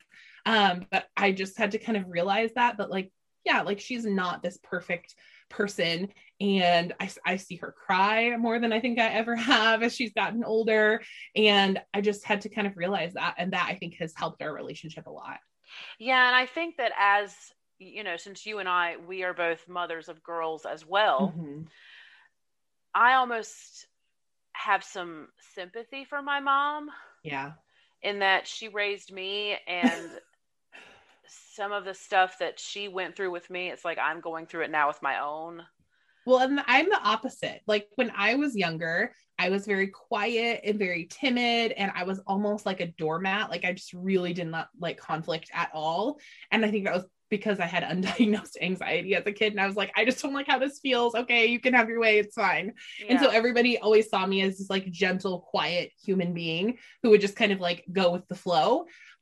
But in reality, that's not really my personality. And as I've gotten older and that's blossomed more, I think that that has been hard for her to hear me have a voice and not just kind of go with the flow. Yeah, and there are times I think that when my own relationship with my mom, I, I really want for her to like me, like for like as I am. You know, I know that she loves Mhm. me. I know how she feels about me. I have children too. I know that she loves me. Of course she does. Yeah. But I want for her to want to hang out with me. You know, I want for her to enjoy being around me. And I haven't really made that easy yeah. you know, because I unload on her the way I don't with other people. Mhm. And sometimes I look at the life that I have right now and the crisis that I feel like I've been in for the past year and this change of life. And, you know, at this point, you know, the listeners will say, okay, so you've been with this new guy for like 10 months. Like, this is your life now. Like, we're, we're kind Yeah. of settled here. So it's time to stop talking about the changing because, but it does still feel so new, you know, when you're, Mhm. when you're with someone for 15 well i guess it was 17 years that i was with andy Yeah. it's just it the change is slow and it feels so mom comes over sometimes expecting to help me you know organize the kitchen or pack up some dishes or you know do a, a thing around the house and then we sit on the couch and cry for three hours Yeah, but also, why do they feel like they can only come over when there's like something to do? My mom does that too. She's like, okay, so what project are we working on? Are we going to organize the laundry room? Are we going to do the pantry? And I was like, well, maybe you could like come over and have tea sandwiches with me. like, just come over and watch a movie. yeah i i i never sometimes i say to my mom why don't you just come over and sit on the couch and have a glass of wine yeah, no, my mom could never do that. like we don't need to clean out a closet um but then there are days that she's coming over with a project in mind and i'll text her ahead of time and say look i'm really going through it today so we'll probably just sit and talk and she's just like oh but i feel bad because she is my mother is 66 she is retired. Mm-hmm. Her husband Yeah. is retired. They want to travel. They want to do things. But then here's leanne still in crisis. We got to take care of her. And i'm just like oh i just i don't want to put it at my mom's feet anymore. I i want for her Yeah. i know that you're when you're a mom you're never done. Right. Like, but you kind of have, you do need to like chill a little bit. Yes. And I, I don't want to, it's like I don't want to, I don't want to constantly still need for her to be mothering me. Exactly. And my mom says the same thing. She's like, sometimes even now you still need some mothering. And I'm like, that's not how this works. Like, I don't, but I don't, I don't accept that because I don't want to be, yeah. I don't want to be a burden on her. And she, Well, and I, I just don't want to be mothered. Like I, I was under the impression that like, I mean, sure, like she's always going to see me as her kid or whatever, but like I was under the impression that our relationship was going to turn more into like friends as we got older. Like yeah, I thought we were going to be like having glasses of wine and watching our soaps. Like that's what I Yeah. thought was going to happen. like I don't need for you to remind me, mom, that my kids need jackets. Yeah, but I have heard a lot of other like millennial age, so like 30 to 40 age women, like their moms are very similar to that. So I wonder if there was something that they needed from their parents that they didn't get that they feel like they're still trying to give to us. Well, maybe so. And my dad, and I know we're not talking about dads today, but Yeah. mom, but my mom is always advocating for him because Mhm. she's the one that I call to come over and help me with things. She's the one that comes over to the house while the kids are doing their schoolwork and she kind of helps us out with the homeschool stuff. And, you Yeah. know, my dad really wants to still feel needed. Mhm. And I have not asked them for anything in years. Yeah. You know, like I haven't needed any money. I haven't needed any help with anything. I mean, if if something breaks in the house, I call somebody to come fix it. Uh, Andy left, and I needed the lawn done, so I found somebody to do the lawn. You know, like Mhm. I, I, I, my mom and dad still want to feel like I need them. Yeah, I feel like that too. Yeah. And you know, I'm not saying that I don't want to need them or that I don't need them, but then when I when my mom is there for me in the capacity that I need her, I feel guilty about it. Yeah. Well, and I are, do you have any siblings? No, I'm an only child. Oh, snap. Okay. So my brother has always been, I don't know, not the black sheep necessarily, but he doesn't like, if you think I don't like people, like he's like next level, doesn't like people. And so he like never really came around to like family events very much and that kind of thing. And then here's me, like every single time. And I don't know if it's because I have the grandkids or whatever, but like every single time, the expectation is that I'm going to be at the family event every time.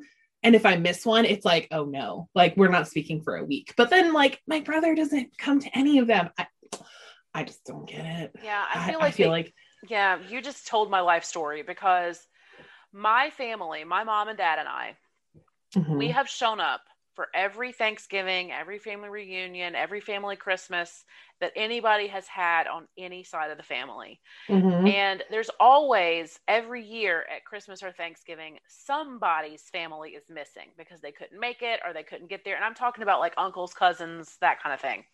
When we Mhm. all get together as a group, well, as I got older and I got married and I had my own family, I had to tell my mom, I was like, look, we're not going to make it to every Thanksgiving because I have a husband and he's got family too. Like, we have to, we've got to alternate switch it up. yeah. And, you know, in hearing that I might not be at Thanksgiving one year, my mom was like, What do you mean you're not going to be at Thanksgiving? You've always been at Thanksgiving. I'm like, Yeah, Oh. you've always taken me to Thanksgiving. But I'm a grown up now and I have to do something else. I Like, know. I, I feel like that. Yeah, that transition is hard for for our It moms. is. It's hard, especially when you have to say, well, okay, so this side of the family didn't show up last year and nobody Right. was mad. So why are they going to be mad if I'm not there one year? Well, and I don't think it helps that like both of us live like five minutes away from our parents. Like I kind of like looking back feel like I should have moved farther away. Not because I don't want to be close to my parents, but because I don't know, like I'm not very religious, but the one thing that I take from church is that like the leave and cleave. Yeah. So you're supposed to leave your family and then cleave to your partner. yes. And I don't always feel like that happened, especially early in our marriage. Like I feel like I was still going to my family for things when I should have been like leaning on my husband. That's a whole other podcast. But anyway, so I, I feel like maybe I should have moved a little bit further away, but we it is what it is. We're here now. Yeah, I that's hard for me to determine because I am 4 miles down the road from my parents. Yeah. And there have been times when that was such a blessing. You know, to be that close to them. And then there are times when it feels like we might as well be next door neighbors. Like you can't just pop in. Like you can't just say, "Oh, I need to come pick this up. I've got the key to your house. I'm going to go in." I'm like, "No, you can't. No." yeah, exactly. I took her key years ago though, for you real. You cannot just go inside the house when I'm not home unless Yeah. I've asked you to for a specific Right. purpose. Or unless you're the Amazon delivery guy, and I've set that up with you with my Amazon door lock. Yes, it would be nice if Amazon would just bring the packages straight to me on the couch. That would be cool. They can they can actually if you get that Amazon door lock, they sure can. but I, I I do I feel for my mom because Yeah. she is at a certain age and she should be enjoying her retirement and her right. you know second half of life instead of Yeah. coming over here and cleaning up my mess and you know Well, yeah, and I, I feel like my my mom's mind is very sharp, and she is a busy person. Like she's never been a person that could like sit down and watch a movie. Even even when we were younger, like she if she sat down in her chair, she was gonna fall asleep while the rest of us watched a movie because she had been going all day. Mhm. And that's just been her personality. She's just go, go, go, go. And so now as she's getting older, like she's got some back problems and I think she's got arthritis. And I I see her walking like an old woman. Um, I think that's really hard for her because her mind still has all of these plans and all of these things that she wants to get accomplished, but she just I don't think she can anymore. Yeah, and you know, my mom is kind of dealing with the same thing. When I was pregnant with Daniel, she fell off a ladder and broke her leg, Mm-hmm. and it was it was horrendous. Like this was the most horrible. I think this is one of the scariest things that's ever happened to my family, um, Mhm. because she was painting really really high up in her bedroom. She's got one of those bedrooms that has those vaulted ceilings, and it's like a Yeah. little, and um, she had the ladder propped up against the wall, and she was painting, and the ladder fell Oh no. Was she all by the herself? way to the ground. No, my dad was there, Okay. but he wasn't behind her on the ladder spotting her because they had been doing this all day and it was fine. Yeah. So And she's anyway, probably like waving him away, like, I have this, I'm fine. and then the ladder like slid all the way down the wall onto the ground and she broke Ah. that that bone in your leg that's like the biggest one. Mhm. What is it? The femur. The top one or the bottom one? It was Where- the top. She broke Closer the, to your hip or closer to your bone. ankle? Yeah, the Thigh. Okay. Mhm. hmm And I think there's two bones in your thigh, and she broke them both, like in half. Oh my gosh. and she said it was the worst pain she's ever felt. It was worse than childbirth. It was worse than everything. And when they set her leg, she passed out. The pain was so Mm. bad. Yeah, because they And- gotta like re-break it. Yes. So they had to put this weird metal plate in there, and her leg has never been the same. And my mom was Mhm. one of those women who, you know, she would she would walk outside of the neighborhood five miles a day. She went hiking in mountains all over the world. Um, you know, she travels to countries where you walk instead of instead of ride. You know, she she's a Mhm. she's a walker. She's she's a mover, and she has been kind of stunted by this leg situation because I mean, there was one time that she went on a trip with her friend Karen and she had to take a cane with her because she knew that her leg might start acting up and she might need it. And Yeah. that's just so sad to see her. And it's hard, you know, it's hard It to is, see your yeah. parents start to get old. Well, and for me, like my mom's getting real angry about it. And that has been really hard for me because sometimes she'll say some things to me that I know is not about me, but it's like Yeah. real, it's like real mean. And I'm like, oh, you must not be feeling good today. And I worry about that as she continues to get older. I don't, I honestly do not think I can care for her as she gets older because she's just going to keep getting mean. like, I don't think, I don't think that's going to be a good time. And I don't know, like, but I also don't want to like just drop her off at home. My cousin Rachel, however, we were like basically raised as sisters. Um, our moms are like super close.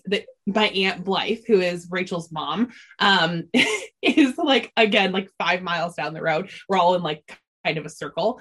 Um, and so Rachel is like a medical professional. Like she has a couple of jobs in the medical profession. I was like, your job is to take care of both Blythe and Bonnie as they age, and I'll pay you. See, that's a that's a great setup though, because Yeah. you feel like that you can trust her. well, she's your she's she's spicy. Rachel is spicy. She's a redhead. can and she doesn't- she mom. yeah, she doesn't take sass from anybody. and she works with like she works with people in hospitals. So like I'm sure they've like spit on her, like tried to punch her, like so she knows how people are in hospitals. And so these these old ladies don't know what's coming for them. Well, one of the I want to say the sweetest things that I've ever seen in my life is the way my mother cared for her mother when she was sick. Mm-hmm. And my grandmother died when she was 92. Okay. So she lived a pretty long life. And her mind was sharp all the way up until the last day. Uh-huh. And she was one of those women who did not want to be taken care of, but was super. She was, my grandmother was very kind too, Yeah. like my mother. And watching them as my grandmother deteriorated, my mother's job, like in life for years, was to be there for her mother. Yeah, exactly. Same. Yes. And as long as her mother was alive and might need her, she could not commit to certain things. She, you know, she she always was driving down to her mom's if her mom got sick and needed to go to the hospital or needed to go to the doctor or, or for like eye doctor's appointments and just Yep. right just Same. checkups. Like my mom did such a great job taking care of her mother. I want to give my mom the same. I really do. And my mom is not mean when she's Yeah. you know she No. doesn't have that but i i feel at when my grandmother died i had this moment of selfishness that i was like yes my mom is my own now but it's like a different it's when because my mom's mom has also passed um and she followed the same path though that my mom is on. Like she got meaner and meaner and meaner. Like we still saw moments when she was sweet but anytime she was in pain which is it's a thing right? Like you don't feel good. You don't want to be nice. I could see myself being the same way. Yeah me too. But I saw my mom basically get abused by Granny Carrie until she died. Um, and but like when when their mom dies, it's almost like you get this like shell right left over. There's like a piece missing of them Yeah. when their mom dies. yes yes and i try to talk about my grandmother with my mom because i i Yeah. want to remember her and Anytime we do that, it's crying like it constant. crying. Yeah. I can't even. I can't mention anything. Like I can't Yeah. say, "Oh, I came across this the other day and it was Gigi's," and she's just, Yeah. "Oh, it's just." So, uh, you know, I It's hard. also feel like my mother took care of her mom for like the last ten years, Mhm. and I don't need for her to have to come and take care of me. Like I don't. Exactly. I, yeah. I'm like, this is what my friends are for. Like I will Yeah. just load it, unload it all on Caitlin and Christine because I don't want to give it to my mom yeah. she took care of me for all those years when I needed for her to take care of me physically, like as a child. So now it just seems like her job needs to be done. Her mother has passed. Her ch- her her only child is grown. hmm She should be in like the this should be like the prime time for her. Exactly. So I do feel some guilt when she, but she's so great about it, and she has given me so Mhm. much wisdom, and she said so many things that made sense, and I just could not Yeah. have gotten through this without her. totally. I need to do better on Mother's Day. I do. I really need to. I, I don't. I don't go all out for Mother's Day. Sometimes I don't know what to buy her. My mom is the woman that has everything, and if she doesn't like it, she will exchange it. Like she is that person, and so I don't even know like what to get her. Like I feel like, do I get you flowers? I know you like those. I, I just I don't. She's the woman that I cannot buy for. But with everything that we've talked about, I do have to say that she is like my rock. She again is someone that I know will always be there for me. Um, I don't know. She's just she's just my mom, and I am happy to have her. Yeah, I'm happy to have mine too. And as much as I feel, I felt a lot of guilt lately about how much I've been putting on the people in my life emotionally, just with, and when you're a mom, you don't set the same kind of boundaries as you do with your friends, Mhm. you know? So it's just like I, there can be times when, you know, you, Caitlin, might need to like just ignore me for a little while because you just can't handle my my mess or whatever. But like my mom That's doesn't never happened. but I know, but like you could, like if you needed to take a step back from that, like I would understand that boundary. But like moms don't set those boundaries with their kids, you know, like moms Yeah. are there for them. And I just, I have to give it to her that she, she has, she has listened to me cry more this year than she ever has. And she has just, she's taken it like a champ. Let me just put it. Yeah. See, and I I'm totally the opposite with my mom. Like I feel like I used to talk about my relationship with her, but I I honestly feel like that like gave her a bad taste in her mouth about about my husband. Like I feel like that is has kind of damaged their relationship. And like when we were going through a hard time, like I went to her house and like I stayed there for a day or two. And so like I feel like she still holds on to some of that stuff and so I just anytime anytime we're having a fight like I keep it between us. That's that's just how I do it now. Yeah, and I was the same way when um like in the middle of my marriage, whenever there was Mhm. something that I would complain about, I would complain about it to somebody else. I never wanted Yeah. for my mom to hear me say anything negative about Andy. So then when we split up, she was surprised. Mhm. Yeah, exactly. I remember that. Yeah, because I had never I had never hinted that there was anything going on. hmm And, you know, I had friends that were like, well, yeah, like we saw this coming. Like this was like Yeah. you were miserable. He was like, this was definitely coming. But my mom did not know. So she has Mhm. been so good about like, okay, this is what we're doing now. She's like, I'm going to support you if you decide to stay, and I'm going to support you if you decide to go. hmm And she's just been 100%. We'll figure this out. And right there next to me. So just happy Mother's Day to Joyce and Bonnie. We love you. Yes. And um, you know, we are both raising daughters too, so we're gonna get it all Yeah. back from what we gave you. oh man, boy, are we. And I, I will have to say, I was the nice one. I was the good kid. I followed the rules. Like I said, I was very quiet. I was easy, I think, to parent. And look what I got over here. I got Miss Independent with, a, with a spicy attitude. So I noted. I got it. I know my mom's always telling me. She said she'll look at Hannah and she'll say, "You know, I never was one of those moms that said, I hope you have a child that's just like you, but you did. You you got it. You got one just like you." I didn't. I got the opposite of me. Well, and see, Daniel is the opposite of me, but Hannah and I are just alike. So mom's watching this, just like, mm-hmm, I'm, Yeah. I see it. yeah. So, and then this is a really interesting place to transition over to this because a lot Right. of times girls um, go through phases where they want this stuff. Like, I'm taking Hannah today to have her ears pierced Ooh. And she's nervous and she's excited. But I remember when mom took me to get my ears pierced. I got my ears pierced for the first time when I was three. And then when I got my second hole, I was 13. Mom was like, That 2nd Mhm. hole, you have to wait till you're 13. And she took me both times. She took me both times when I got, and then when I got my cartilage pierced, she was right there with me. Like she was there for all of my piercing things. And she was also the first person to know that I got a tattoo the first time. Ooh, that's spicy. Yes, even after my father had said, if you get a tattoo, I will not pay for your college. So My parents said the same thing and then they totally lied. But I hid mine. I hid mine for so long. well, I showed mine to my mother like immediately. And then when my dad saw it one day, I was like at a family reunion picking up somebody's child and you know, I had a tattoo on my back like you do when when you're 18. Yeah, I have one too. And um you know, he saw it and when he said something to my mom about it, she had to confess that she had known about it for like 6 months. Oh no. And then he was more mad that she knew about it and didn't tell him. Uh-oh. Uh-oh. And it's funny because now when I think about my own children, them getting tattoos is not going to be a big deal to me. No, which makes my kids like not want them at all. Yeah, like I don't care. Like get I don't care what you tat- tattoo yourself if you want to. Tattoo your face. I don't care. Yeah, I don't care. Like I'm I'm not I'm this is one of those things that I, that's not a hill that I'm going to die on. Right. I've tried to like guide them, or, or well, not Harrison, but Delilah. Harrison's five. like he probably wants to draw a marker all over his face anyway. But um, Delilah, I'm like, dude, if you want to get a tattoo, like maybe I don't know, draw it on your skin every day for a year and see if you like it. Like I don't know. Like I'm just trying to get her to think about it before she makes an impulse decision, like I did, and just walks into the tattoo shop and's like, yeah, put three stars on my hip. That'd be fine.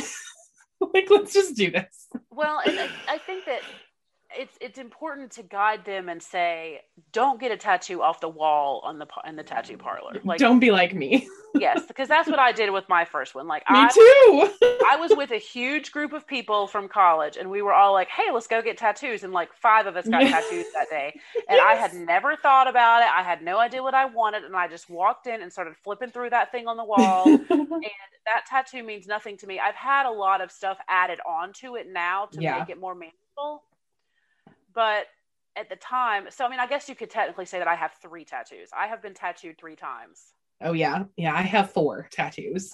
because the tattoo that I got, what do they call it, like a tramp stamp when I got that Uh-huh. when I was 18. Um, Yes. It was just a little flower on like the Uh-huh. of my back. And later I had all of these leaves added to it. hmm And it's really pretty and I love it. And it kind of like works perfectly with the shape of my body. And, Ooh. you know, men are kind of always surprised by it when, when I, you know, when they see it. And, um, I I love it now, and I don't regret it. I don't have any regrets um, about it. I have friends that have tattoos that they wish that they didn't have. Yeah, I think I like all of mine. So I have those three stars on my hip, which I mean, it's fine. It's whatever. Um, and then I have a bar of like musical notes on my lower back because I used to play the piano. It's weird. Now I went to try to play recently and it's like I forgot how to read music. It's very weird, but I played for a really long time. So I have that on my lower back and then I have a lily on my left shoulder um which was which is my favorite flower. And my best friend or one of my best friends was killed in Iraq and he used to bring me lilies on my birthday every year. And so Whoa. that's kind of like a memorial for him. And then I have a wedding band tattoo as well. So with Brian's initials and a little diamond in the middle. Oh, so. I remember that my had that one on tattoo your collection. Yeah i think i want to change like i want to because the lily is like kind of fading and the it's not as dark as it used to be and i actually want to add on to it and i want to turn it into a half sleeve with all of the flowers for my wedding bouquet Oh, that would be so cool. hmm that's that's my next that's like my tattoo project that i'm kind of like thinking about Oh, that would be so cool. So my friend Michelle has this floral tattoo that kind of wraps around her arm. hmm So there's some parts of her arm that are not tattooed. So it Yeah. literally is like a, and it is so beautiful. And like in her wedding pictures, yeah wore she so wore pretty. um she wore a dress that you could see all of her tattoos. Mhm. And you know, I remember mom saying to me, "Okay, well, if you're going to get tattoos, just try to get them in places where you can't see them in your wedding dress."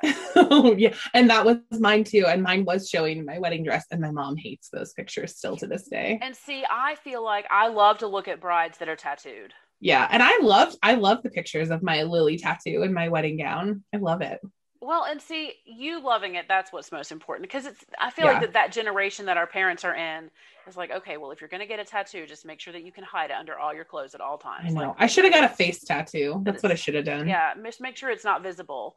yeah Um, and I kind of subscribed to that for a long time. When Andy was getting tattooed a lot, I was like, well, just make sure that when you wear a business suit, that nobody can see them. Yep. Um, and now he's got them like on his forearms. And when the other tattoo that I have is on the back of my neck, Mhm. and it is so Charlotte is called the Queen City. oh yeah cool And because there was a Queen Charlotte at some point, and that's kind of what we're named after. So the crown, the Charlotte crown, is on everything in Charlotte. Like it's on the sides of the road, it's on the bridges, it's on the trash cans, it's on, Mhm. you know, like yeah this, this Charlotte symbol has been a part of my life, my whole life. I was born and raised here, and there's not very many people who are native Charlotteans. that's how portland is and portland is the rose city so there's roses on everything Oh, see, so you guys have like a little symbol too. Yeah. yeah. Mhm. So when um when I was uh, okay between Daniel and Hannah, I lost a baby, Mhm. and we had already come up with names for that baby. Um, because you do that, you know, when you find out Yeah. you're pregnant and you start fantasizing about who this person is going to be. And Mhm. um, if she had been a girl, she was going to be Charlotte.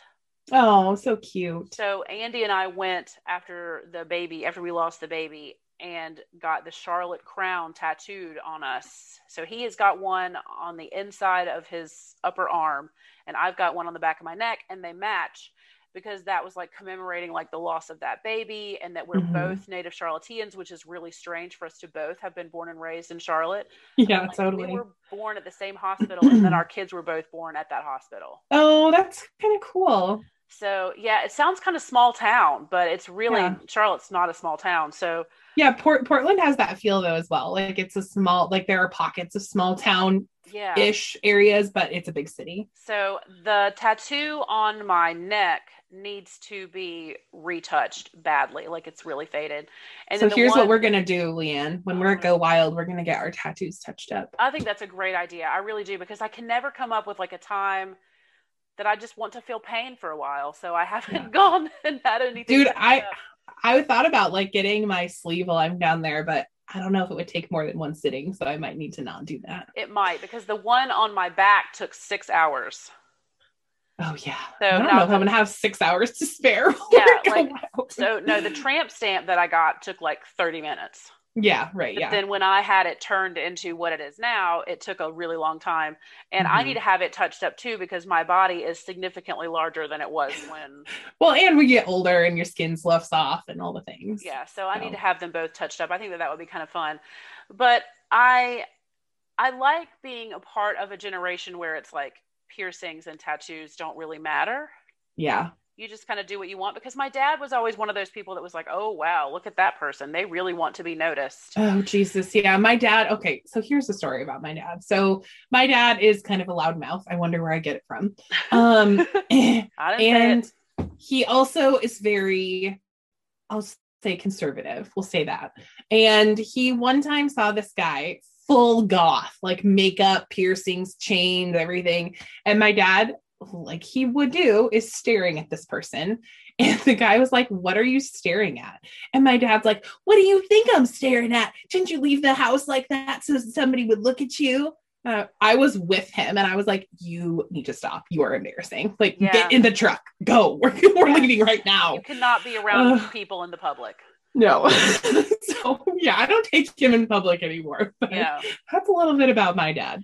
No one has, I, I'm not going to say that no one has ever gotten a specific piercing or a tattoo or colored their hair strange or dressed a certain way because they didn't want for people to notice them. Mhm. But I have had to try to explain to my dad that I have known people my whole life that have done these things to their bodies and none of them were doing it so that other people would notice them. Yeah, exactly. It's like self expression. I mean, I dyed my 12 year old's hair, or well, she's 13 now, blue. Like, I, I'm just not, I'm just not worried about it at all. yes, and it's it's almost it almost speaks to like dress code policies at schools. Mm-hmm. because as a teacher i never noticed when kids were out of dress code because that's not what i was looking at Mm-hmm. and i always felt like it's what you do that my that matters and not how you look Yeah. so you know you can have whatever kind of piercings or tattoos or whatever that you want but if you are still a good kind person like it doesn't matter to me Mm-hmm. you know how you've adorned your body It's true. Do you have anything pierced? Do you have any piercings? just my ears i have five holes in each earlobe Oh, and Get it, two, girl. and then I have two in one of my left ear. I've got two at the top on my cartilage. So I guess All right. altogether Mhm. that's twelve holes in my ears. nice. Um, I never had. I begged my mom to let me get my belly button pierced when I was um, a teenager, like everybody, every teenage girl in the nineties Yes. did. I Um, pierced the bottom of my belly button, but it, my body actually like rejected it. And after a couple of years, it like fell out basically because the skin had died. How disgusting is that? Well, I I was gonna try to do it myself, but I just did not have the the nerve to do it. Yeah. So I never got anything else pierced. But I have often considered a nose piercing.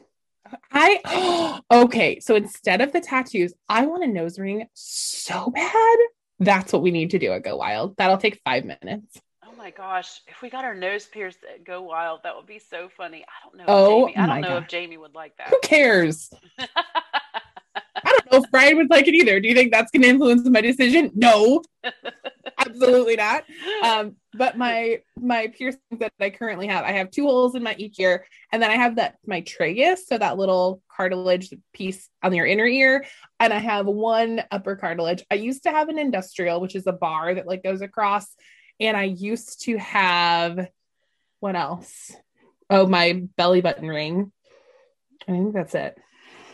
Why'd you do the bottom of your belly button instead of the top? Because the top is like so mainstream. Oh, you're so different.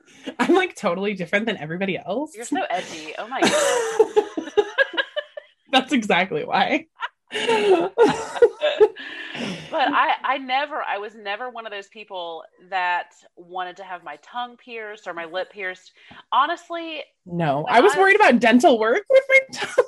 well, I just worried. Well, my tongue, first of all, I just, it, it never appealed to me. And I, No. I feel like that I have kissed people who had their tongues pierced, but I don't. I don't. not a good time. I don't remember it being better or ugh, just kind of creeped me out. Um, yeah. but there was. I mean, that was Oh, very yeah, I'm not a fan. popular. Tongue piercing was really, really in like in the early 2000s. Like everybody wanted to have that. done. Yeah. And It's true. for whatever reason, I never wanted a facial piercing because I really enjoy doing my makeup, and I was always, you know, worried that a facial piercing would get in the way. Oh yeah, And if I didn't want it, that makes sense. then I would have a hole in my nose forever. If I decided I didn't. want Yeah, I've thought about actually doing my my septum, like a cute tiny little hoop in my septum. I don't know if I could pull that off though. You might. I think you could. I have seen a lot of cute septum And piercings.